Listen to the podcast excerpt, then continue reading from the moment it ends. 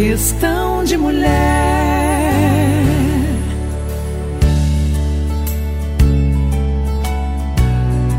Esse é o Questão de Mulher e eu sou a Shide. Há algum tempo tem havido um buchicho e um bafafá no mundo dos podcasts sobre machismo. Claro que o Questão de Mulher não podia cair fora disso. Então, eu tive a iniciativa de convidar algumas pessoas e eu tô com um grupinho bem bacana, uma turma da pesada aqui comigo, para falar sobre isso e vamos ver aonde que vai dar essa história toda. E o que que é esse bendito desse machismo. Eu procurei diversas definições de enciclopédia, internet, e achei uma do Wikipédia que achei que dá um resumo bacana. Diz o seguinte: machismo é o conceito que baseia-se na supervalorização das características físicas e culturais associadas com o sexo masculino, em detrimento daquelas associadas ao sexo feminino, pela crença de que homens são superiores às mulheres. Em um termo mais amplo, o machismo, por ser um conceito filosófico e social que crê na inferioridade da mulher, é a ideia de que o homem, em uma relação, é o líder superior, na qual protege e é a autoridade em uma família. Em suma, é qualquer atitude ou comportamento de quem não admite a igualdade entre homens e mulheres, sendo, pois, contrário ao feminismo. Questão de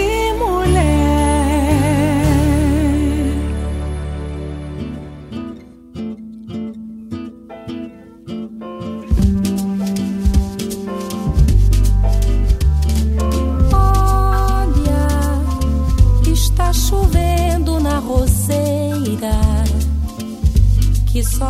Então, vou pedir para essa minha turma que tá aqui se apresentar e depois a gente joga a bola e vamos ver quem chuta. A gente tem um, uma cerejinha do bolo nesse grupo de meninas e é com ele que nós vamos começar. Bom, pessoal, como a Shide falou, tem uma cerejinha do bolo hoje, que é um menino no meio de tantas meninas. Mas para me apresentar, eu sou Irã Santos, sou advogado, com bastante atuação em vara de família, tenho uma atuação já quase um quarto de séculos, tenho cinquenta e oito anos. Essa é a primeira parte. Meu nome é Beatriz Ginter, eu sou coach, tenho quarenta e oito anos. Fui convidada com muito orgulho que eu estou aqui hoje para a gente debater o tema. Eu pesquisei um pouco para estar aqui junto com vocês e espero contribuir. Eu acho que é esse o principal objetivo, é a contribuição. Oi, gente. Meu nome é Crista Wank, tenho cinquenta e seis anos, também sou advogada e atuo como voluntária em algumas comissões da O A B aqui em Blumenau. Eu até pesquisei mais sobre o conceito do tema, sobre o que é machismo, mas eu vim na cara e na coragem. Olá, pessoas. Eu sou Ana Rosa, sou paisagista, designer, fui professora há muitos anos e a gente tem uma amizade longa aí com a Shide, com toda essa intenção dela do programa, e acho que vai ser um debate legal. Eu tô com cinquenta e nove anos e um bocado de vivência, quem sabe a gente acha um caminho para falar desse tema tão polêmico. Então, estão vendo que eu tô com uma turma boa aqui, né? E acho que a gente vai buscar pensamentos legais dessa turma que tá aqui com a gente hoje. A gente tava conversando antes de começar a gravar e rolou um monte de assunto mega interessante, mas acho que seria interessantíssimo ouvir de vocês qual é o seu conceito sobre machismo e o que, que isso significa. Quem começa? A cereja? O cerejo. O cerejo. Olha, Shide, eu diria que para conceituar o machismo, depois dessa explanação, nesse conteúdo que você acabou de ler, essa palavra em si ela é muito ampla, conceituar o machismo, mas eu acredito que principalmente é aquilo que você anteriormente falou, preponderância da dominação do homem em relação à mulher, ou seja, é não aceitar a igualdade de direitos e deveres, na minha opinião. Uma vez que existe alguém que quer dominar, vai ter que existir um dominado ou não. Partindo desse pressuposto, aí é que a gente pode abrir um, um leque enorme, na minha opinião, para tratar dessa diferença de submissão ou de aceitação, enfim, é muito extenso esse conceito de machismo, mas preponderantemente na cabeça dos homens eu acredito que é fazer valer o, o seu lado físico, as suas vontades, enfim, querer dominar mesmo. Ou seja, eu sou o macho e tem que ser do jeito que eu quero. Então, eu percebo que é exatamente isso que pega, a questão da ideia da superioridade do homem sobre a mulher. Então, é aquele modo inerente ao macho que muitas vezes extrapola.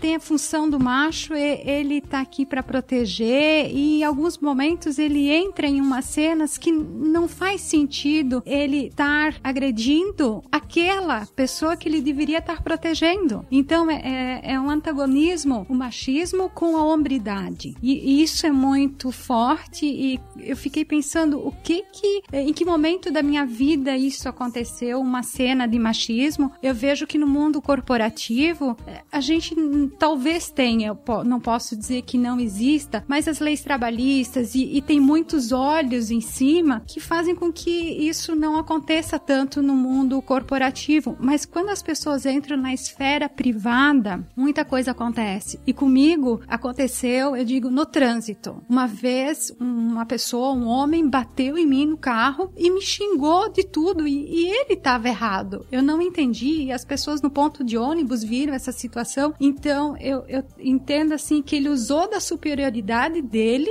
em relação a uma pessoa que tem muitos anos de carteira e muitos quilômetros rodados, mas ele se pe- fez prevalecer em relação à masculinidade, ao sexo dele. Então, não cabe. Tem momentos assim que tu entra num papel que não cabe. Essa que é a minha vivência com o machismo, que eu venho trazer um alerta nesse momento. Então, eu acho que não dá muito pra gente falar de machismo sem... sem é, que não é a questão hoje, mas acho que existe uma, um, um, um outro lado da história, que é o feminismo. Acho que um bocado dessas, desses grandes machões que a gente encontra no trânsito e no trabalho da gente, eu trabalho com obra, já vi muita gente destratar, né? Muita não, mas aconteceu assim, uma vez de forma muito grave, assim, um destratamento assim, e não foi peão, foi, foi arquiteto, foi gente que tinha um, um status dentro da, da, da criação daquele objeto que a gente estava lidando, assim, ficou uma situação muito feia, e eu fiquei chamando a pessoa pelo nome, pelo primeiro nome, para ver, de forma baixinha, para ver se o cara se ouvia. E um outro amigo meu que trabalha junto, muito querido, falou assim: Ana, vai embora. Vai embora, porque o cara não vai te ouvir. E de fato ele era, ele ficou insano, entendeu? É uma questão de hierarquia, de, de posicionamento dentro do objeto que a gente estava trabalhando, enfim. Então sempre tem essa coisa da, da, da eu, eu sou, eu estava dizendo aqui antes, eu tenho três meio-irmãos, e venho de uma casa de meninos, e minha casa também só tem menino, e meu universo de trabalho é todo masculino. Eu até, talvez por ter sido criada fora do Brasil, na Alemanha, eu até tenho um pouco de cabeça, de pensamento é, mais masculino também, no sentido de não ser tão nhenhenhé. Lá a gente era anos, anos, início dos anos sessenta, criança não tinha muito o que falar. Na Alemanha era muita disciplina, muita coisa, mas você aprende, a, a, se aprendeu muito a ter posicionamento pessoal e opinião em relação a tudo na vida, o que é uma grande ferramenta para o ser feminino, né? E acho que agora a gente está num, num momento de mundo, eu, a gente sabe que esse programa vai além do, do Brasil, mas vamos falar um pouco daqui, porque aqui é um pouco diferente, né? A gente está aí, aí entre os países emergentes, né? A gente ainda tem muito caminho pela frente para dizer que somos civilizados e organizados, enfim. Mas eu acho que esse posicionamento dessa nova mulher, ele vai de encontro de uma maneira saudável, de encontro a esses, essa, essas coisas exacerbadas dos meninos, né? Tem hora que o cara se passa mesmo. Ela falou a história do trânsito, que é bem comum, e em outros posicionamentos também. Bom, a gente ganha menos que os, que os homens até hoje, com as mesmas funções, né? Até hoje, salvo a minha, nossa amiga Crista, que é advogada, e o Irã, que trabalham com isso, eu não sei se aí, acho que adultério ainda é uma coisa que é possível, passível de, de, de, de condenação ou de, de recriminação, né? Por lei, ou isso agora há pouco se extinguiu. Mas se se extinguiu faz pouco tempo, porque... Ou seja, sabe, isso são coisas assim que está dentro desse tema machismo, não é, Crista? É, o machismo, na verdade, para mim, subjugação da mulher pelo homem de diversas maneiras diferentes. Ele pode fazer isso de diversos modos, desde a agressão física até um, um terror psicológico, em vários aspectos da vida dela. Tanto que leva a mulher, nesse processo, um, a uma diminuição da liberdade dela, das vontades dela, dela poder ser ela mesma, ter individualidade, e dessa maneira deixá-la numa posição de fragilidade. E nessa posição de fragilidade, se ela não tiver apoio de familiares, amigos ou profissionais, aquela atitude do homem fome de subjugá-la vai seguindo em frente e causando, às vezes,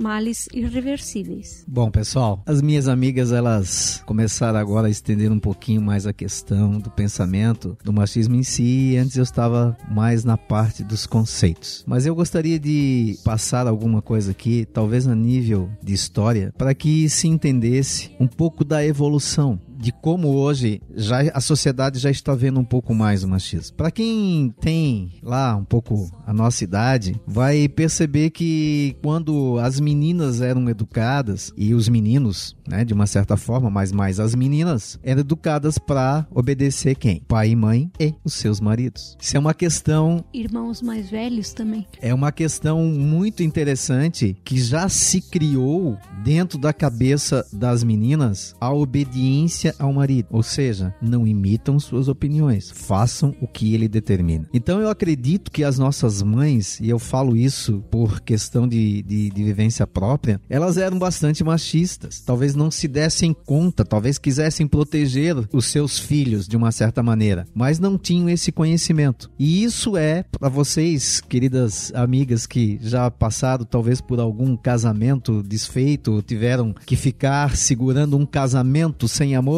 porque tinham seus filhos pequenos e não estavam inseridas no mercado de trabalho, deve ter ocorrido... É, grudei. é, é, é, deve ter... É uma, é, isso é uma realidade deve ter ocor... próxima de mulheres da é, nossa geração. Deve ter ocorrido, é, realmente deve ter acontecido isso. Para vocês é, rememorarem um pouquinho, manchetes de jornais ocorreram em épocas em que um homem que matasse uma mulher que eu tivesse traído, aspas, ele poderia às vezes até num júri ser absolvido por questão da honra, por lavar a honra. Vejam, na verdade, a que evolução hoje nós chegamos. Nós tivemos essa situação não muito tempo atrás. É, graças a Deus, essas situações hoje elas já não subsistem de uma maneira tão forte assim. Eu, particularmente, sou um grande defensor das mulheres. Acredito que não pode haver nenhum tipo de convivência quando os direitos e os deveres não são respeitados. Acho que a igualdade entre um homem e uma mulher deve ser sempre respeitado hoje e sempre. Mas me estendendo um pouquinho mais, se me permitem as meninas, que já devem estar agoniadas para falar, eu queria dizer que eu percebo, até por experiência de, de, de escritório, lá pelos idos é, de, vamos dizer, quinze, dezessete anos atrás, a, ocorriam, de fato, muito, mas e muitos separações e muita, eu atendi muitas mulheres que vinham, que apanhavam de seus maridos e que a gente tinha que fazer o que se chamava na época afastamento do lar. Confesso que tive que me manter como profissional vendo essa situação e fazendo, estive muito do lado das mulheres, e é uma coisa que de fato me revoltava, de poder saber como que um homem que escolheu aquela mulher para com ele conviver, para com ele ter os seus filhos, pudesse ter um comportamento tão violento, tão ignóbil, agredir fisicamente a sua companheira ou a sua esposa. Eu falo isso até em questão de estatística, porque é, percebendo, eram exatamente aquelas mulheres com um pouco mais de, de idade, que hoje estão com a nossa idade, que se separaram há muito tempo atrás, porque não tinham os seus caminhos, não tinham a estrutura de poder é, trabalhar e se autossustentar. E hoje, a diminuição de separações e divórcio, elas diminuíram bastante a, a nível de fazer judicial, mas essas pessoas que estão se divorciando ou que estão se separando, que são os filhos dessas mulheres que por sua vez passaram por violência física, são exatamente esses homens que ficam brigando para ter a guarda compartilhada de seus filhos, para poder ter o maior número de visita, e por incrível que pareça, eles já vêm querendo estipular pensão. Então eu acredito que de fato estamos tendo uma evolução, um comportamento derivado dessa educação dos nossos é, irmãos e dos nossos pais que passaram por essas situações mais antigas, mas hoje essas, esses filhos já estão muito diferentes. Eu, sinceramente, não consigo ver um jovem de, de, de vinte e cinco anos ou de, de, de trinta que veio dessa geração e que seja afastado do lar por questão de agressão física. Eu vejo ainda que tem aquele machismo mais preponderante daquela época em que mais antigo. E eu fico muito feliz de saber que estamos avançando, embora ainda existe o machismo, mas eu ve- estou feliz de ver que aos poucos está começando a diminuir. Porque machismo, na minha opinião, também vai sempre se modificar pela educação do, do, dos pais que educam seus filhos para que não possa haver diferença entre homem e mulher.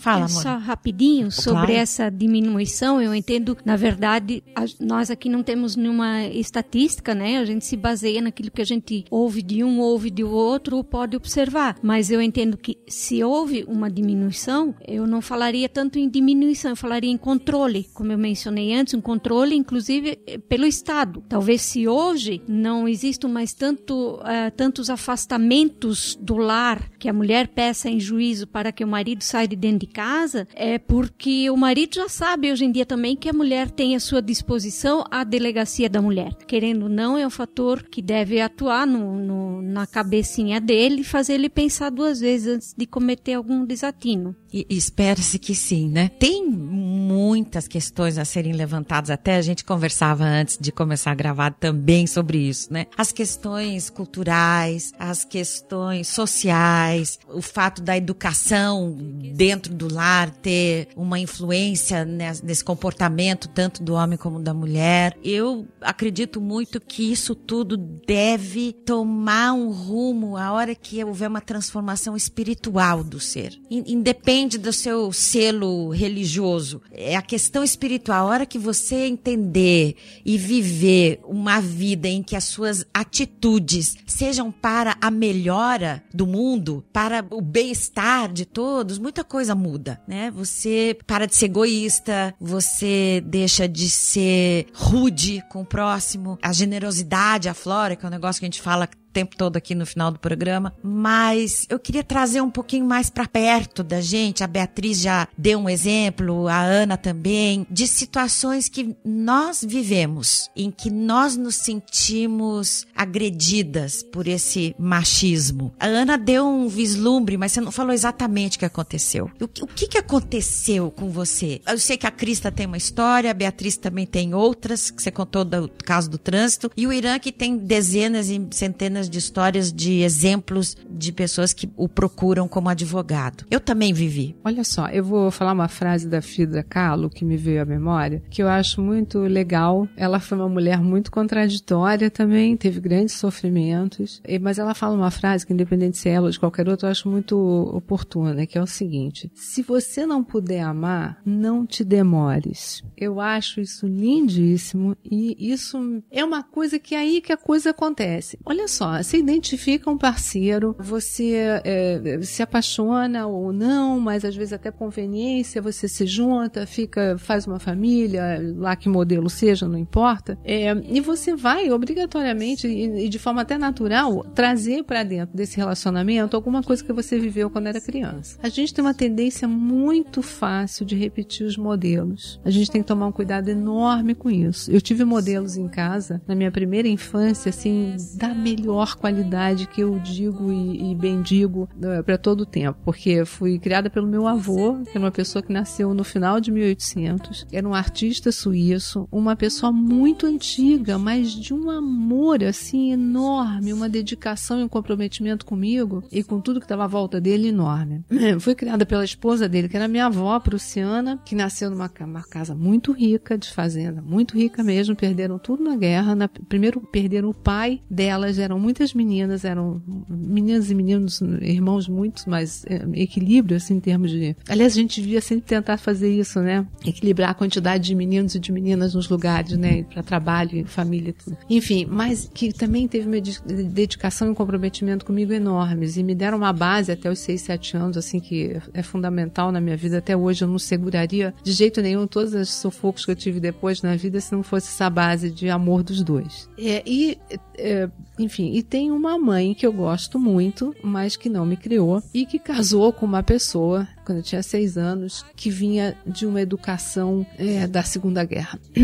O pai dessa pessoa, que foi meu avô, postiço ou não, se é que se fala essa palavra, é, foi, foi um oficial da S S. Então esse meu padrasto foi criado de uma forma tão absurdamente machista que você não pode avaliar o que era. A mim, em mim, ou, na minha pessoa, ele foi muito pequena para a companhia dele, foi, eu te digo mesmo, é estranho, estranho que possa soar, um pai excelente, me deu os melhores colégios no Rio e em São Paulo, coisas que ele, ele faz um esforço enorme para pagar. E eu vou dizer, agradeço a ele muitíssimo por isso, porque eu tive uma educação é, de cultura e tudo mais fantástica, mas era um homem que, que em mim nunca encostou, mas os meus irmãos tiveram tanta violência na mão dele, com, de certa forma, conivência com a minha mãe, da minha mãe. Então, quando eu acho que a gente fala quando, sobre machismo, a gente não pode esquecer o lado da conivência da mulher. Seja essa mulher uma mãe, uma esposa, uma irmã, é, ou até uma vizinha, não importa, entendeu? Então, hoje a gente tem mecanismos que facilitam essas coisas. Eu disse, meu Deus, o que acontecia dentro da minha casa, embora não fosse diretamente comigo, eu, eu, eu, eu tenho que levar para o resto da vida como lição, porque, sabe, a agressão, é, meu pai não batia na minha mãe, mas assim, verbalmente era uma loucura, entendeu? Mas batia muito nos meus irmãos, que tem sequelas disso, entende? No comportamento deles e muita coisa. Então, pra gente não repetir os modelos, que esse eu acho que é um alerta e uma função do ser feminino hoje, de hoje. Eu tenho filho homem e eu sempre disse pro Eduardo, você trate muito bem suas mulheres, porque eu tô de olho. Entende? Mas isso a gente ensinou amor para ele. O pai dele foi uma pessoa muito, muito amorosa, muito comprometida com ele e com a minha relação. Meu casamento durou quinze anos. A gente tem também uma tendência enorme de, de querer eternizar tudo nessa vida, né? Como dizia o, o, o, o poeta Vinícius, né? Que as coisas durem enquanto estiverem aí, né? E estiver bom, não é isso? Mas também acho, Irã, vê se você concorda comigo, hoje um troca-troca onde ninguém aprende nada. Ah, escrevi eu não leio o pau com meu, tchau pra você. Bom, então, então a gente não aprende nada, né? Porque se eu troco de parceiro como eu troco de camisa, também ninguém evolui pra lugar nenhum, né? Então eu acho que também essas relações hoje, elas são é, é, evoluiu-se no sentido de que você pode conversar, você pode se posicionar, mas é um fato também, Shide, que essa mulher nova, na qual eu, eu tô inserida, me faço parte, ela amedronta os caras, né? A gente tomou outra posição socialmente, a gente se, se banca, a gente, e isso é uma grande coisa, a gente diz para as meninas que a gente trabalhou em lar de menina, olha, vai estudar para você ter seu dinheiro, porque isso significa sua liberdade. É horrível falar isso, mas é verdade. O dinheiro próprio é seu passe para a liberdade. Só se você for muito insegura ou com muitos medos ou traumas que você não vai tomar, abrir essa porta para sair quando estiver muito ruim. Mas é, também vou te falar uma coisa, eu acho que o alerta que deve, deve se deixar para as meninas e para as mulheres, não importa que idade.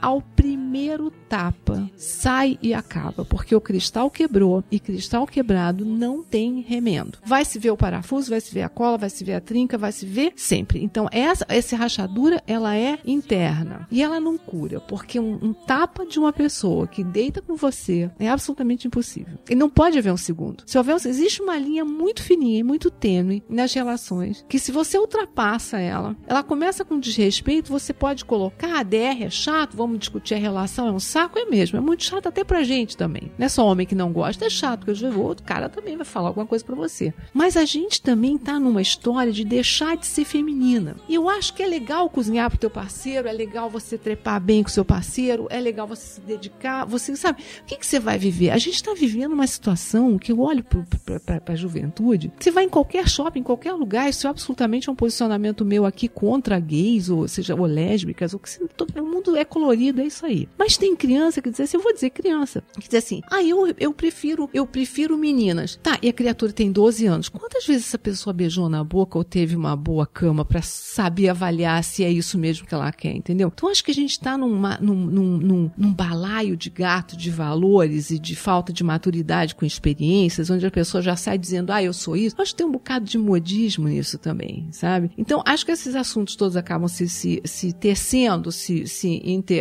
é, é, costurando aqui, porque no final você tem uma pessoa com, com cabeça plural, não bom sentido, sabe? Com calma. Você pode escolher isso, dessa cesta ou aquilo, ou aquilo outro. E, e você não se acha durante a vida, entendeu? Eu acho que vai cair na tua área, de repente, que a pessoa vai, vai errante. É, a tua Beatriz, eu olhei pra ela, é, eu tô aqui, desculpa, eu esqueci que vocês não estão me vendo. Mas vai cair na área da Beatriz, certamente, né? Ou lá na frente, na, cara, na área do Irã ou da Crista, com um descasamento. Enfim, o que, que você tem pra falar sobre isso, moça, que, que, que atende a cabeça dessas pessoas? Ana, eu achei o teu depoimento tão lindo. Muito lindo, que legal. Muito lindo, né? Porque tu abrisse o teu coração, falasse da tua história. É, são histórias duras, né? É. Mas que me deixaram fortes, preciso complementar. E, e também quero dizer o seguinte, é muito importante se olhar a casa de infância de cada um. Então, essa casa de infância, quando a gente começa a refletir, a gente tem que voltar atrás, porque todos os nossos referenciais estão na nossa casa de infância. A Ana colocou a casa de infância, cada um tem a sua, e é muito preciosa aquela casa de infância. Mas essa casa de infância tem dor, tem algumas coisas que tu tens, tu fazes votos. Eu nunca vou passar por essa situação que a minha mãe passa. Eu não vou ser como meu pai. Então, tu fazes alguns votos que tu levas adiante. E também, aquilo que a Shide falou, nós estamos aqui para se desenvolver. Nós somos uma humanidade. Nós somos uma unidade. Nós somos todo bem e somos todo... Nós temos tudo isso dentro de nós. Dizer que o mundo tá maravilhoso não é verdade. Dizer que o mundo é todo machista não é verdade. Nós estamos nesse choque de valores. O importante é saber se pontuar. Eu sou, eu sou feliz, eu estou feliz agora. Esse que é a chave, porque... Eu, a questão do ser machista, não ser machista, cada um sabe a dor e a delícia de ser o que é. Faça uma avaliação, o, se, o que se ganhou com isso, se está aonde quer estar. Quantos relacionamentos já se foram por conta de algumas atitudes? Não é só machismo, mas as atitudes que foram tomadas. É essa vida que se quer ter daqui a mais alguns anos, porque a coisa mais preciosa que a gente tem é vida, não é tempo, não é dinheiro. É vida. Quer partilhar essa sua vida com quem? De que forma? Então esse que é o mais importante e o crucial. Saber a história de infância de cada um, do seu companheiro, porque vai refletir algumas coisas. Entender que a gente está aqui para se desenvolver. Aceitar. E ir contra ou fazer igual, é melhor fazer as pazes. Não é nem fazer contra, faça as pazes com o seu passado. Essa que é a grande dica que a gente leva para a gente ser um ser melhor. E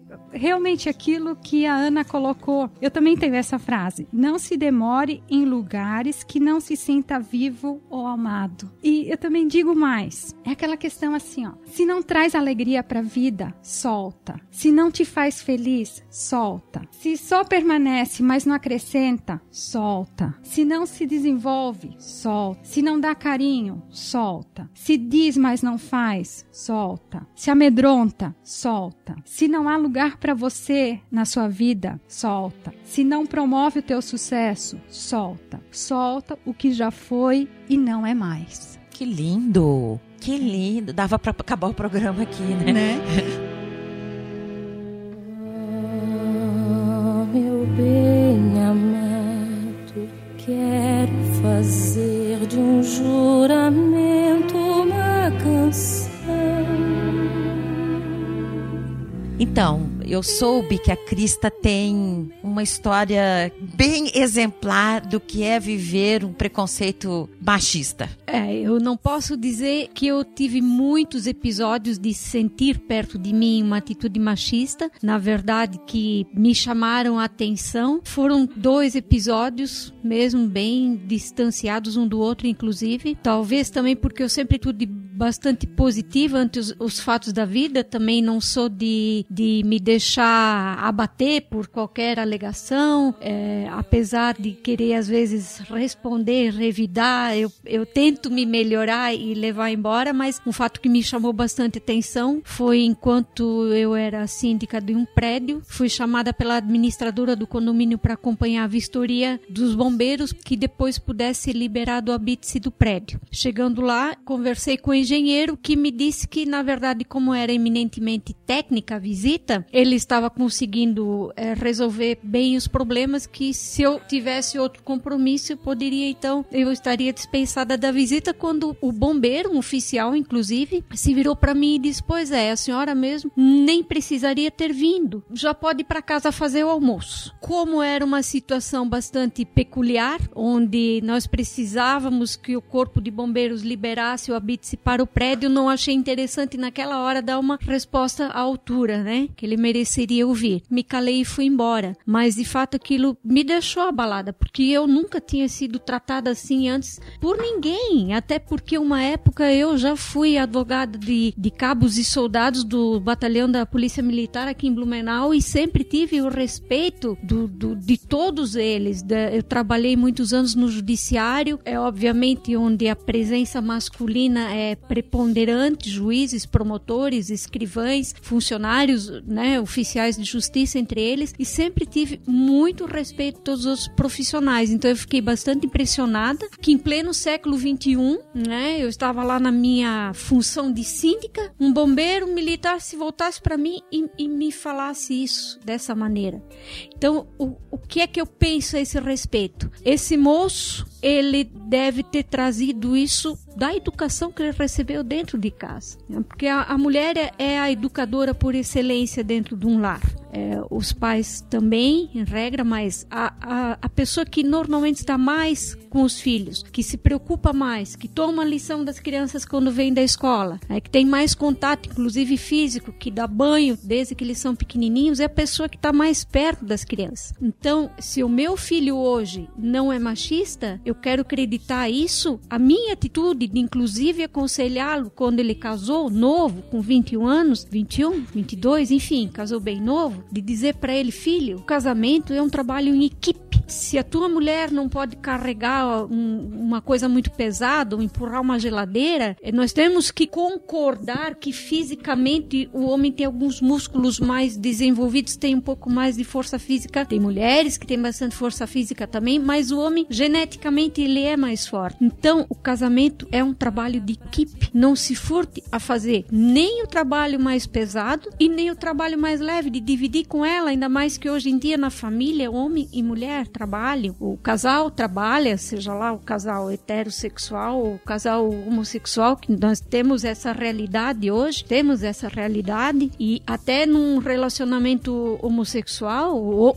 como se fala hoje, homoafetivo, também existem essas atitudes, usando o nome machista, mas entre aspas, né, de um querer eventualmente subjugar o outro. Então eu acho que a atitude desse oficial bombeiro vem desde lá da infância dele, de alguma maneira isso deve ter influenciado. Crista, e... sabe o que eu queria te pedir? O que, que você sentiu aquela hora, sabe? Você falou que você, para não causar problemas, você ficou na tua. Sim. Mas o que, que aconteceu dentro de você? Eu me senti extremamente humilhada. Eu me senti a criatura mais descartável da face da terra naquele momento. Eu acho que em questão de segundos passou pela minha cabeça, nossa, eu trabalho desde a adolescência fora de casa, eu me sustento desde aquela época, eu sou uma profissional bem colocada no mercado, já fui tantas coisas, já fiz tantas coisas, já salvei tantas pessoas de tantas situações, e eu me vi extremamente diminuída, sem é, reação, a não ser aquela profissional que veio na minha cabeça naquele momento, que eu não poderia prejudicar todo o condomínio por uma of- ofensa pessoal, né? Mas eu me senti muito humilhada, acho que humilhada é a palavra certa. Eu sei que o Irã também quer falar, a gente vai deixar você falar, tá? Eu queria que a gente abordasse daqui a pouco a questão da sexualidade, que é um tabuzão, principalmente com as mulheres da nossa geração. E como é que vocês podem dar a sua percepção disso? Tem cura? Minha pergunta é essa. Tem cura? Se o machismo tem cura? O machismo, é, o sentimento de inferioridade que a mulher tem, às vezes por ela ter vivido uma história, porque, porque aqui também a gente tá misturando violência, agressão, que não necessariamente é o machismo. É uma parte, é, sem dúvida. Eu, eu quero me referir ao sexo. E, e o que, que vocês têm a dizer para essa mulher? Sinceramente, nesse, nesse andar da carruagem que eu tô da minha história e iniciando esse projeto do Questão de Mulher, eu tenho percebido que é um mega problemão para as mulheres dessa geração. No sentido assim, ou o sexo acabou há muito tempo e ela se absolutamente nega, né, a viver qualquer história disso. Ela deu um, uma reviravolta na vida e começou a buscar outro tipo de relacionamento, né? Até a Ana há pouco estava comentando o que, que é o negócio do peixe, da piranha. Como é que é? O negócio do peixe da piranha é engraçado, né? Eu estava dizendo para pra, pra Shide que eu acho que esse termo, para pessoal jovem, não, não existe, né? Antigamente, na nossa geração, as meninas mais saidinhas que davam por aí eram as tais piranhas. Agora voltou a ser peixe, eu acho legal. Eu nem, não tem mais o conceito disso, né? Não existe mais. Mas assim, é, já, já, já que o microfone está aqui, você quer que continue? Não, vou deixar o Irã falar, vou deixar a cereja, o cerejo falar um pouco, depois eu falo. Fala aí.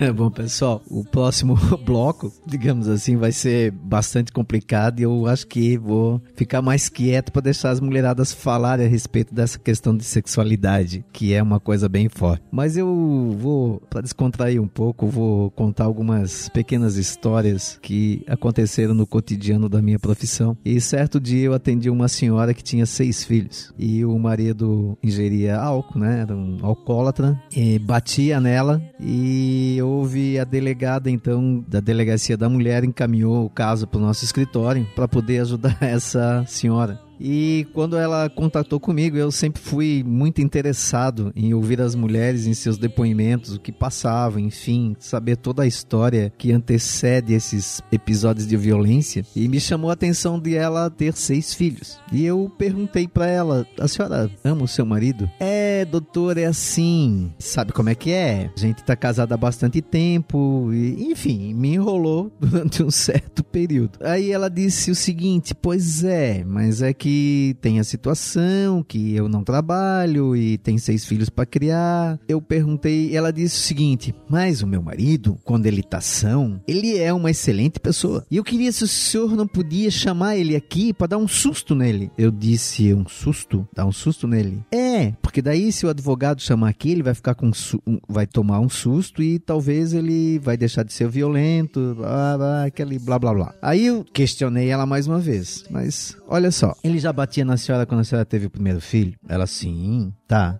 E a senhora foi ter o segundo com essa pessoa? O terceiro, o quarto, o quinto e o sexto? A senhora me explica, com todo o respeito que eu tenho pela senhora, como é que a senhora consegue ir pra cama com um sujeito que lhe bateu a vida inteira em quinze anos de casamento e a senhora quer que eu chame ele aqui pra dar um susto? Então eu vou dizer pra senhora, a senhora volta pra casa, apanha mais quinze anos...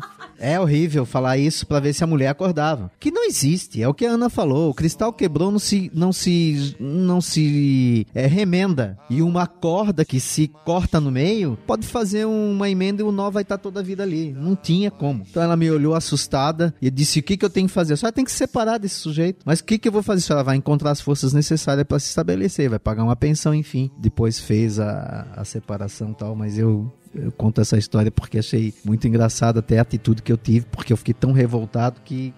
para ver se a mulher acordava, foi nesse sentido. Mas é, as minhas queridas amigas, eu tô aqui hoje tendo uma aula de, de machismo, porque são todas mulheres inteligentes, mulheres vividas, mulheres que contaram as suas histórias e, enfim, estão passando relatos assim que talvez algumas de vocês que estão nos ouvindo também tiveram experiências é, parecidas, mas eu é, tô vendo assim que nós estamos levando também a, a, a situação quando a gente fala no machismo, sempre o antagonismo que é o feminismo, né? Então, estão vendo a relação é, homem e mulher. Eu também quero, é, entendo que toda essa situação, como a Crista co- colocou essa história anteriormente do, do bombeiro que mandou ela para casa para fazer almoço, isso às vezes acontece com homem com homem. Vocês sabiam dessa? Porque a questão de, de dominar, ou seja, eu sou mais forte, Vocês imaginam um cara com um metro e oitenta, sei lá, sarado, que faz musculação, numa situação talvez como essa, em que um homem fosse síndico, um homem pequeno, baixinho, magérrimo, ia acontecer a mesma coisa. Talvez ele não mandasse o cidadão ir fazer o almoço, mas ia mandar o, o cidadão pintar rodapé, enfim, fazer qualquer tipo de, de, de situação parecida. Então eu, eu vejo que é, essas situações elas também ocorrem, e esse machismo eu dou um conceito muito maior, que é sempre o sentido de alguém, ou de querer ser superior ao outro. É, é, é, é impor a minha vontade mediante ou a força física ou,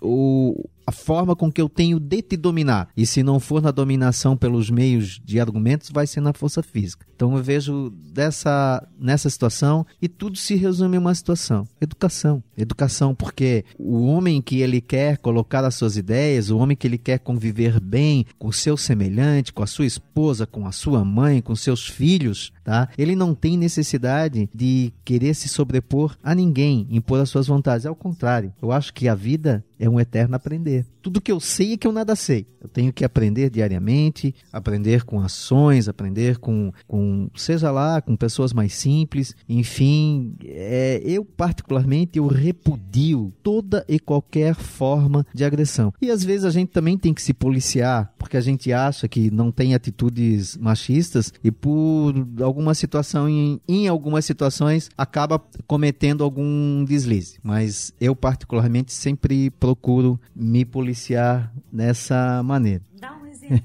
teu. De... Você, você se sim. Eu acredito que sim. Eu acredito não, que sim. É, eu, vou, eu, vou, eu vou dizer, por exemplo, como eu tinha me referido anteriormente, a, as, as nossas mães, a, mi, a minha mãe tem oitenta e sete anos, tá? Então ela criou sete filhos, são quatro homens e três meninas, e criou de que forma? As meninas, elas são dedicadas aos afazeres de fazer costura, etcétera, aquelas coisas femininas que acham que devem ser direcionadas às mulheres e homens também. E a minha mãe, por exemplo, até muito pouco tempo, era uma coisa muito estranha ver um homem, fa- eu estar na casa dela e fazendo uma comida, ou lavando uma louça, ou secando uma louça. Particularmente, eu tive que ensinar a minha mãe que isso não tinha nada a ver. Então ela achava que as noras delas, aspas, eram mulheres que então não faziam as coisas para os seus maridos. Isso era horrível. Então eu tive que mostrar para ela o outro lado. Então isso é uma coisa que a gente passa às vezes na família. Pô, mas o que, que eu vou dizer? Não é que eu vou querer reeducar uma senhora de oitenta e sete anos. Tem que mostrar de uma forma diferente, não de uma forma agressiva. Irã, muito legal esse teu depoimento. E a palavra-chave ali foi educação. E a grande pergunta é, onde que a gente se abastece? É, aquele relato daquela senhora com seis filhos, etc e tal, me fez lembrar aquela música sertaneja Entre Tapas e Beijos. Entre tapas e beijos é obra, é desejo, é sonho, é ternura. Casal que se ama, até mesmo na cama, provoca loucuras. Quantas assim... relações são como a música sertaneja? Quantas relações são pautadas na mídia, numa novela? Qual, qual que é a tua realidade? Onde que a pessoa está se abastecendo? Essa que é a grande, a grande questão. E o sexo? Ana, você que é expert. Essa foi boa, hein? E agora? E agora o que, que eu falo? Expert, isso é boa. Bom, minha experiência, já que você acha expert nisso? Não, não, não. Agora, agora ferrou. Agora não tem mais jeito. Não vem com esse... Vou explicar. Essa vou explicar. Caixa de band-aid vai acabar. Vou explicar. A história é a seguinte. A Ana, como ela falou há pouco, trabalha no meio de muitos homens. De pedreiros, carpinteiros, a arquitetos e fornecedores. Tá. Empresas, Todo, né? E a maioria, noventa e nove por cento, homens. Né? É, e é a Ana é uma mulher linda. Vocês vão ver a foto dela ali é, no, no, na capinha do podcast. Ela é a, a loira... Deixa eu ver. Todo mundo é loira. É a mais loira. Aí... É porque o pessoal vai ver a foto, vai ver quem é quem aqui, né? Entendi, entendi. Tá, a, a, a, vou já explicar então. A Ana é a mais loira, a Beatriz é a de óculos, mas a Crista também é de óculos. Vocês são até parecidas. Não, a Beatriz tá de blazer, aí vocês vão identificar na foto. A Crista tá com mechas e com uma blusa, um casaquinho marronzinho mesclado. O Irã, vocês vão ver que é o Irã e eu sou eu. Tá, mas voltando ao assunto, então... Porque você sempre comenta comigo que você é assediada, né? Por esses vez homens. Vez por outra. Vez por outra, te cantam. Que, no fundo, no fundo, a gente gosta. Falando sério. Claro que daquele jeito, é, depende. Mas, assim, não há mulher que não goste de ser elogiada. Por mais... Claro. É, todo mundo. A gente gosta. Só que... Olha só, tem um tem, lado carioca. É, então eu expliquei, tá? Porque... É, explicou nada, né? Me deixou numa puta fria aqui, mas eu vou ter que me virar. Mas eu me viro. Não, a história é a seguinte. No Rio de Janeiro, de onde eu venho, é uma coisa meio engraçada. Eu nasci nas montanhas do Rio, fui pequena para a Alemanha, então era outra educação muito rígida, mas eu voltei na adolescência, para os anos setenta, no Rio. Enfim, me tornei uma, uma jovem, uma moça no Rio. E o carioca tem, por excelência, essa coisa lasciva, né? Você passa grávida e o pessoal fala assim, gostosa! Você tá de barriga, tá de seis meses, e o cara fica gostosa, sabe? É assim, é, o Rio é essa coisa é, quase libidinosa. Tô exagerando aqui porque o assunto é esse, né? Mas é muito, muita sensualidade no ar, isso é verdade. A praia e o calor deixa o corpo mais à mostra, as pessoas são mais soltas, enfim. Eu vim pra cá, por amor a essa terra tão alemã, e eu ficava impressionada. Você pode sair linda que ninguém fala nada. Eu falei, tem algo de errado aqui. Não é possível. Como o tempo, eu posso falar daqui a beça, porque eu tô aqui, sei lá, trinta anos, vai. Tem um monte de amigos queridos, mas assim, é uma outra cultura, né? Então, quando ela diz que eu sou expert, vamos explicar. Agora é melhor tratar desse assunto primeiro, antes de falar do machismo. A história é a seguinte, eu tive, realmente, eu tive um casamento de quinze anos, tive um relacionamento de doze anos, tive uma outra história de cinco e tô numa outra três. Eu sou de longas histórias, que me dá um certo estofo para falar desse assunto, porque eu vejo tudo à minha volta muito fortuito. Não, olha isso, fica com aquele, experimenta, não rolou, vai, separa, fica, não sei como é que separa, separar é muito difícil, pra mim foi uma, nossa senhora, foi uma, eu não casei com a ideia de separar, entendeu? Pois é. Sabe, não era isso, eu falei pra minha ex-sogra, dona, dona Anne, eu estou casando com seu filho pra, pra sempre, essa é a ideia da nossa geração, né? Essa não é a ideia dessa geração agora, não vai em uma crítica, mas eu acho que quando você também fica no troca-troca, você não evolui e não aprende. Eu acho que a história do, do, do machismo e do feminismo, assim, das relações, é uma relação, como é que funciona isso de forma melhor? Como é que você fica expert? Agora vou me, vou me valer dessa titulação sua aí, é.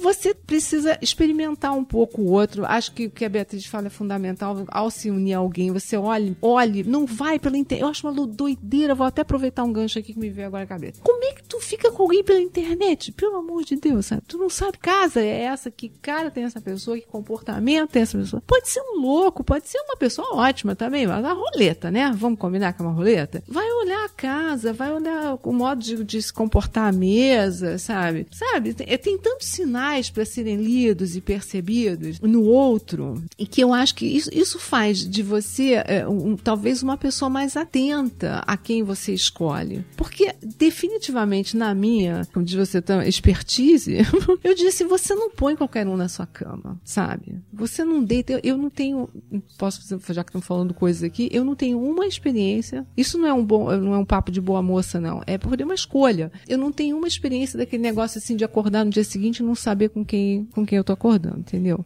Eu acho que isso preserva, e isso é legal, isso é um pouco mais de critério, sabe? Sai beijando todo mundo a noite inteira. Hum, e aí, quem beijou melhor você fica? Como é isso, sabe? Então, eu acho que essas coisas, é, o, a, o unir-se a alguém, não importa se para um namoro, para uma amizade boa, para uma viagem, entendeu? Eu acho que tem coisas na vida que estão dentro de um naipe de coisas para darem certo ou darem errado. Tipo, já que você quer exemplos, né? Você gosta disso nesse podcast. Assim, não mentir. Se a combinação é, ah, todo mundo é amor é livre, então beleza. Então, não, nenhuma crítica quanto a todo mundo fazer tudo que quer, embora esteja com alguém. Mas, se o papo é, eu te amo, eu te gosto, você, eu tô com você, então segura isso que você falou.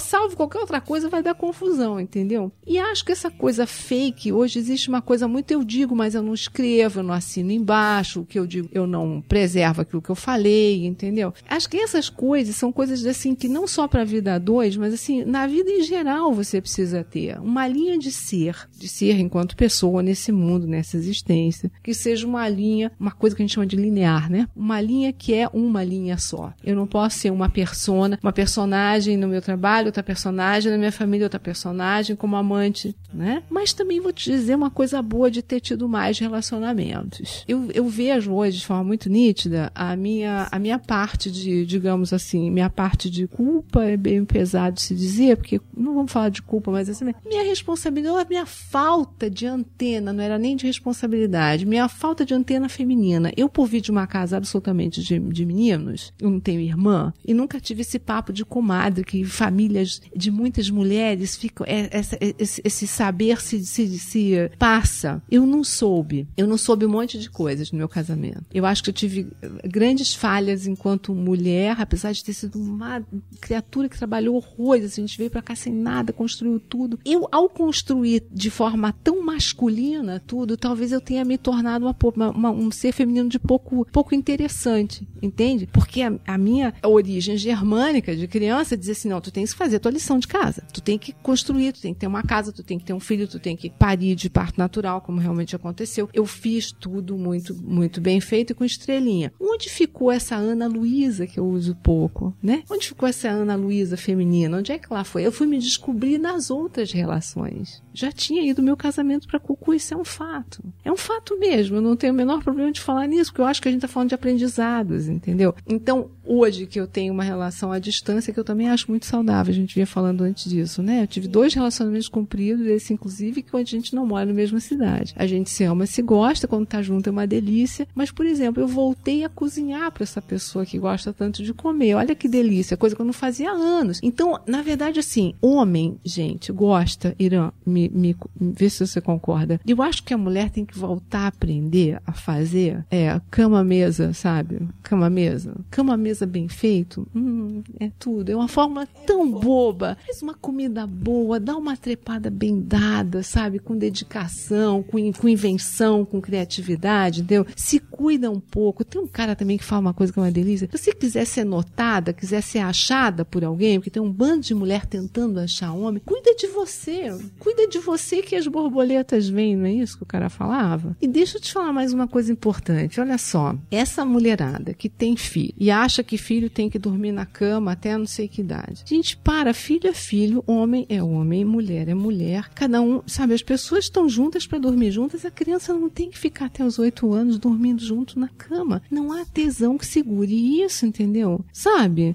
Acho, vai depilar essa perna, entendeu? Vai fazer só sobrancelha, bota um cheirinho bom, sabe? Compra uma calcinha nova, pelo amor de Deus, sabe? A gente quer que os caras também olhem pra gente, sabe? Você tem uma lição a fazer. Eu aprendi muito tarde, mas que bom que eu aprendi, entendi? Já tô achando uma delícia. Tem gente que sabe, o Shide me conhece há muitos anos, tem gente que olha pra mim e diz assim, meu Deus, como você tá melhor! Nossa, você tá bonita! Eu, é, realmente, eu, eu acho que eu tô melhorando, né? Eu acho que eu venho melhorando como um vinho. Tem um cara muito querido que os tempos aí me achou, falou assim, nossa, que isso? Você tá parecendo um vinho, eu achei o maior barato esse elogio, porque é, eu me sei mais. Eu sei mais de mim, eu sei mais do meu desenho físico, eu sei mais do meu desenho interior, entendeu? Então, acho que essas são as ferramentas boas, já que você quer exemplos.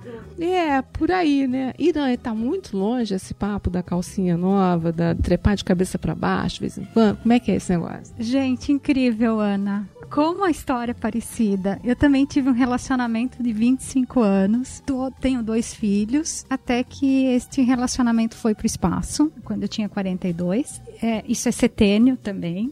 Tem, tem a sua explicação. E o que que ocorre assim, ó. É, o resgate do feminino ocorreu depois que ocorreu a separação. Porque antes disso, a gente se empenha no trabalho. Eu era uma workaholic. É, justamente por trabalhar na área hospitalar. hospitalar. Hospital é trezentos e sessenta e cinco dias, vinte e quatro horas. É, é muita responsabilidade, tu estás mais em prol do outro. É, mas também, em primeiro plano, eu tenho sempre os filhos. É, é meu valor, filhos e família. E chegou num certo momento que o relacionamento não existia mais. A gente se perdeu na curva. E o resgate do feminino veio depois. Eu entendo assim que é uma pena que não seja com a mesma pessoa. O resgate foi através de uma outra pessoa. Eu, eu acho isso incrível, que a, a, a gente tem a oportunidade de reescrever, de se reconhecer, reconhecer de novo, porque a gente conecta com a essência. E quem vê as minhas fotos de hoje e daquela época, a gente rejuvenesce. É incrível quando, que, quando a A gente se conecta com a gente mesmo, com a essência, faz o resgate. Apesar de nossos filhos, no segundo dia que vieram da maternidade, foram para os seus quartos. Eu, eu não tive muito essa questão de, de filho atrapalhar o relacionamento, mas de qualquer forma... É... Essa múltipla tarefa da mulher acaba desconectando ela do casamento, e o fato assim de não ter a figura de avós que pudessem ficar com os filhos para que o casal uh, possa viver alguns momentos. Eu não tive é, essa... essa oportunidade, então era eu, ou era eu, ou enfim, e era o trabalho. Mas então eu quero colocar aqui até o resgate do, do papel, tá? Se você é, é avó, faça o papel de avó. Se você é mãe, faça o papel de mãe. Se a vida pede os papéis. Se você é marido, faça o papel de marido. E o que que é o papel de marido? O que que uma mulher busca no marido hoje em dia? Né? Eu vejo assim a questão do machismo esclarecido ou do neomachismo, né? É o resgate dos antigos costumes masculinos. Viris é a corte, sim. A gente quer ser cortejada. É, é, uma, é uma coisa tão bonita. A gente vê um homem apaixonado. É, eu acho que se existe uma coisa bonita nesse mundo é, é ter um homem apaixonado pela gente. Uhum. Correspondido. Qual que é o melhor dos sentimentos? O correspondido. Então, mas só que a gente quer isso de forma racional, sistematizada, justa, equilibrada, que as antenas estejam ali para os relacionamentos tóxicos, né? O que que, o que que é um relacionamento tóxico? Ele é quando falta o respeito, aí ele já, já tá tóxico. Quando falta confiança, já, já não tem mais outro. Então já não tem mais amor, entendeu? Então essa coisa assim, quando não tem mais conversa. Então tem que ficar muito antenada a essa questão dos relacionamentos tóxicos em qualquer um, no relacionamento a dois ou até no relacionamento de trabalho. Às vezes a gente tem relacionamentos tóxicos também é, fora, fora, ou até com os filhos ou, ou com alguém. Então, essa questão dos relacionamentos é interessante de a gente analisar. Eu gosto muito de trabalhar o tema relacionamentos, porque eu entendo que é lá que ocorrem as trocas e lá que pode ocorrer a evolução. E aquilo que a Ana falou, se tem muita troca, não se evolui. A gente evolui com os erros dos outros e com os próprios. A gente é fruto disso. E no momento da decisão é que a gente dá o rumo da nossa vida. Então, qualquer decisão que tu toma, estás modelando, estás dando um novo rumo à vida. E eu também percebo assim, ó, é preciso ter coragem para que a gente assuma os nossos erros em qualquer um dos relacionamentos. Ou seja, eu percebo que não se tem culpa. Eu não, não, não gosto da palavra culpa, mas eu sou cem por cento responsável pelo meu casamento, pelo meu relacionamento. Eu sou responsável pelos meus erros, sim. E às vezes é triste tu olhar e tu tem que se despedir de um relacionamento porque ele não te serve mais. E, e tem essa questão assim, ó, uma crença talvez. Não, porque a pessoa, as coisas têm que ser difíceis, ou isso é meu karma. Eu não concordo com isso. Eu digo que tem que ser fácil. Se, se, se a coisa tá difícil, é porque tem uma coisa errada. Porque o universo é fácil. Ele tá, ele nasceu da abundância. Tu tivesse tudo, tu tens todo o ar, tu tens todas as oportunidades. O universo, ele é abundante. Onde que a gente se conectou com a pobreza? com a escassez. O sol está, né? Aí para todo mundo. O sol. Abre a janela para o sol entrar. Nós somos muito ricos, nós estamos muito bem servidos. Então, essa crença, e às vezes até por questões religiosas, né? E nós somos um país católico, né? Então diz assim, não, porque tem que ser difícil, porque é meu karma, porque não sei o que, não sei o que. Eu discordo. Você nasceu para ser feliz. E se tá difícil, é porque tem uma coisa errada. Dá uma olhadinha o que que tá acontecendo.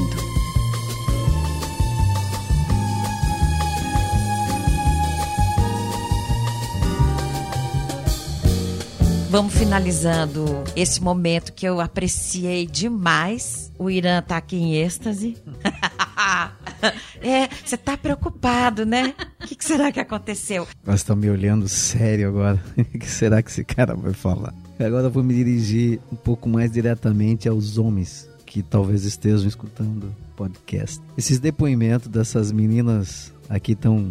inteligente, me levam a fazer um, uma pequena reflexão. Eu acredito que nós, nós estamos vivendo num momento, homens, estou falando diretamente homens, é, de uma certa, talvez insegurança, não sei se é bem o termo, mas talvez um pouco de medo no relacionamento com essas mulheres tão inteligentes. Por quê? Eu explico. As mulheres, elas tiveram, evidentemente, a, a sua liberdade conquistada com muito esforço, mas dentro desse meio se perdeu um, um pouco, também houve muita libertinagem. Eu tenho amigos e colegas que estão com um pouco de medo no, nos relacionamentos. Então eles ou saíram de algum relacionamento ou procuram uma companheira, mas eles estão um pouco com medo dessas mulheres tão inteligentes. Pode parecer piegas o que eu estou falando, mas você que está aí me escutando, que tem alguma coisa parecida, vai poder entender. Porque a mulher atual, ela quer um homem completo. Ela não aceita mais o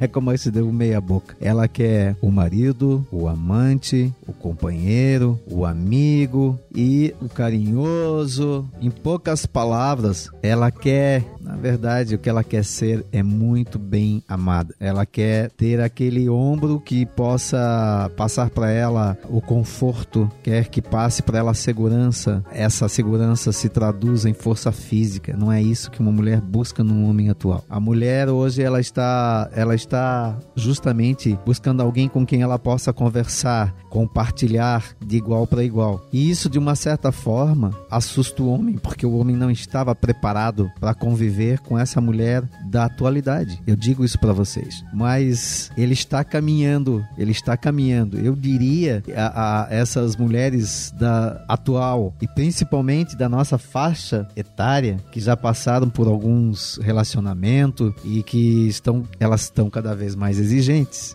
Isso é uma coisa que se constata. Ela quer ser feliz na sua plenitude. Ela não quer realmente alguém que vai estar do lado dela por estar, uma companhia. Ela quer se sentir amada, segura, enfim, ter um relacionamento sério, como diz a Ana. E como disse a Beatriz, Crista ainda não falou, mas os relacionamentos dessas pessoas que são mais maduras, elas querem um relacionamento longo, não uma aventura, uma aventura qualquer. E isso faz realmente a gente refletir, rever as nossas posições, rever os nossos conceitos de, de casamento. A Ana até voltou a uma situação interessante em que ela está se propondo a fazer uma comidinha pro atual love dela. Vocês veem que, né, nós homens ainda estamos naquela parte em que a gente quer ser agradado por sua parceira. Isso é uma verdade? A recíproca é verdadeira. Mas eu acredito... É... Não, seu papai. É... É, sim. Mas então é, é que eu tô falando. Que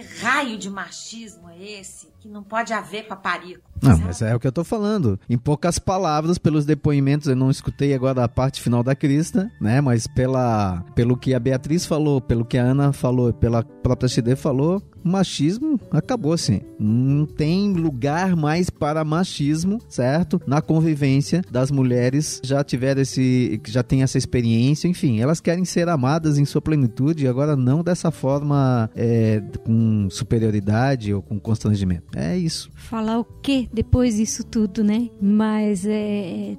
com referência a essas afirmações de que a mulher hoje em dia ela ela tá mais exigente, é que eu vejo que toda mulher ela tem essa inteligência instintiva dentro de si. Ela pode ser uma mulher simples que mora na periferia e não teve acesso a muito estudo, ou ela pode ser uma mulher que chegou até o terceiro grau de estudo, pode ser uma doutora, que às vezes pode ter esta inteligência instintiva dela ofuscada pelo machismo do seu companheiro, né? Que pode fazer, então, de certa maneira, responder a um questionamento anterior. Esse machismo pode ser, talvez, curado, entre aspas, quando aquele sentimento de respeito voltar a fazer parte do cotidiano do ser humano, que eu acho que é um início de, de se sentir respeito pelo próximo, respeito pelas pessoas que, que nos rodeiam, porque entre essas pessoas pode estar o nosso companheiro ou a nossa, ou a nossa companheira, e com aquela atitude que já foi mencionada aqui, de não se repetir os modelos antigos, de se tentar melhorar. Hoje em dia, mulherada, né, já que nós estamos falando de machismo, vocês, nós não podemos mais dizer que nós não temos onde nos socorrer.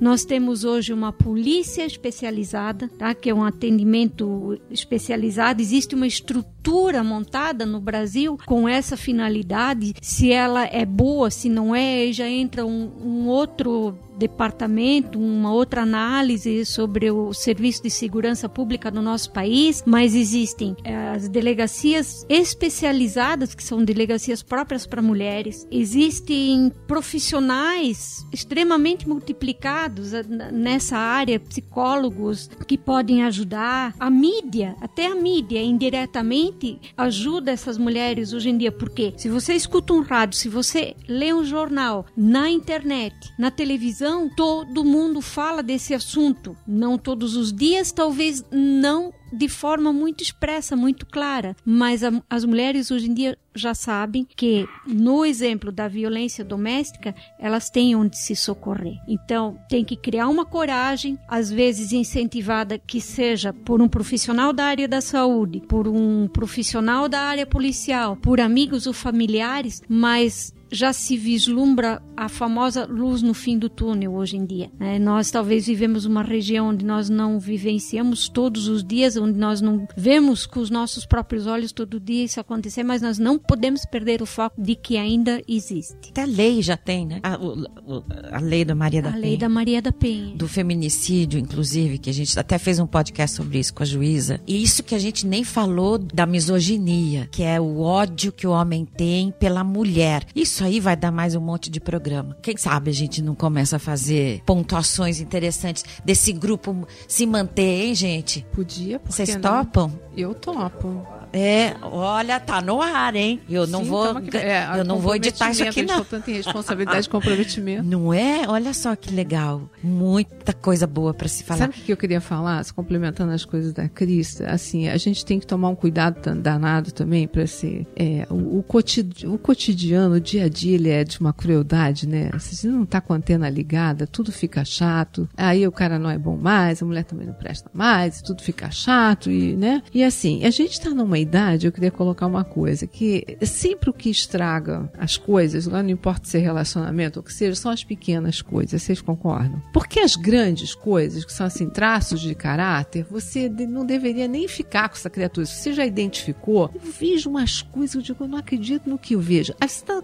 começou a namorar alguém, a pessoa mentiu pra você três vezes, não fica, sai, esse é traço de caráter, não vai ter jeito. Ele vai te enganar o resto da vida, daqui a pouco você tá apanhando, você tá aceitando, entendeu? Então presta atenção aos sinais, a gente tá muito desatento, né? Aos sinais, a vida, a vida sinaliza o tempo inteiro. Tá ligado? Tá ligado na, na, no celular? O mundo não é o celular, o mundo não é virtual, o mundo é real. Tudo que você vê o dia inteiro no Google e no, na sua caixinha de telefone não é real. Alô, a vida é crua, verdadeira, de carne e osso, entendeu? Então a gente tem, tem, tem que continuar exercitando essas antenas para perceber quem é o outro, porque se você não sabe de você, você não identifica o outro, né? Eu acho que a gente tem um monte de instrumentos de autoconhecimento que é, que é, que é o que vão te dar a ferramenta para você se salvar dessas enrascadas afetivas ou profissionais ou lá o que seja, né? Meus, e tem o lado financeiro, a Crista tá so, assoprando aqui, e, a, o, e o sexo a gente nem falou direito. Hein?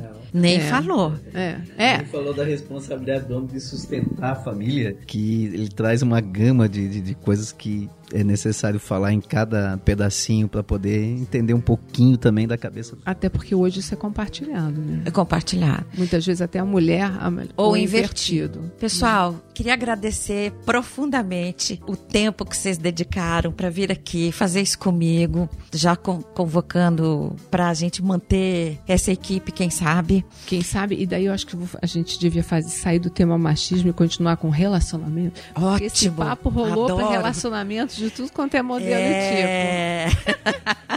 Exatamente. E lembrando você que está nos ouvindo, outra convocação que eu vou fazer aqui no ar com eles, já convocando para escreverem artigos, para entrar no nosso site, do que vocês quiserem. O site é o w w w ponto questão de mulher ponto com ponto b r, sem o tio. Mais uma vez agradeço muito a presença de vocês aqui comigo e queria finalizar com uma frase do Platão, que diz o seguinte: ao toque do amor, todo homem se torna um poeta. Ah, que lindo! Olha só, isso me lembrou Mia Couto, que é um, um, um escritor maravilhoso, muito jovem, estava lá pelos cinquenta anos, fazendo muito sucesso, é moçambicano, e que foi, ele, uma doçura na literatura dele, tem isso a ver com o que você falou. Ele foi, eu, esses dias eu fui ler, ele foi criado com muitas mulheres. Desde menino, assim, ele disse que ficava no chão e à altura das, das, dos, das, enfim, das pernas e das saias dessas mulheres todas que viviam fazendo coisas na cozinha e contando histórias. Se tornou ele um se poeta. Se tornou um homem poeta melhor, muito afetuoso, muito interessante. Um beijo em cada uma de vocês. Também, um beijo também. No Irã, obrigada. Esse corajoso. E... Corajoso. Ele, ele chegou aqui pensando, a gente vai bater aqui. Tô nervoso.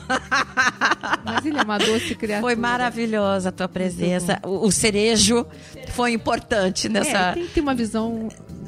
Muito boa, né? muito fica boa. Tudo muito um beijo para vocês, nos vemos no próximo Também. episódio, nos veremos, né, no bom sentido, e sempre lembrando o nosso lema: a generosidade eleva a alma.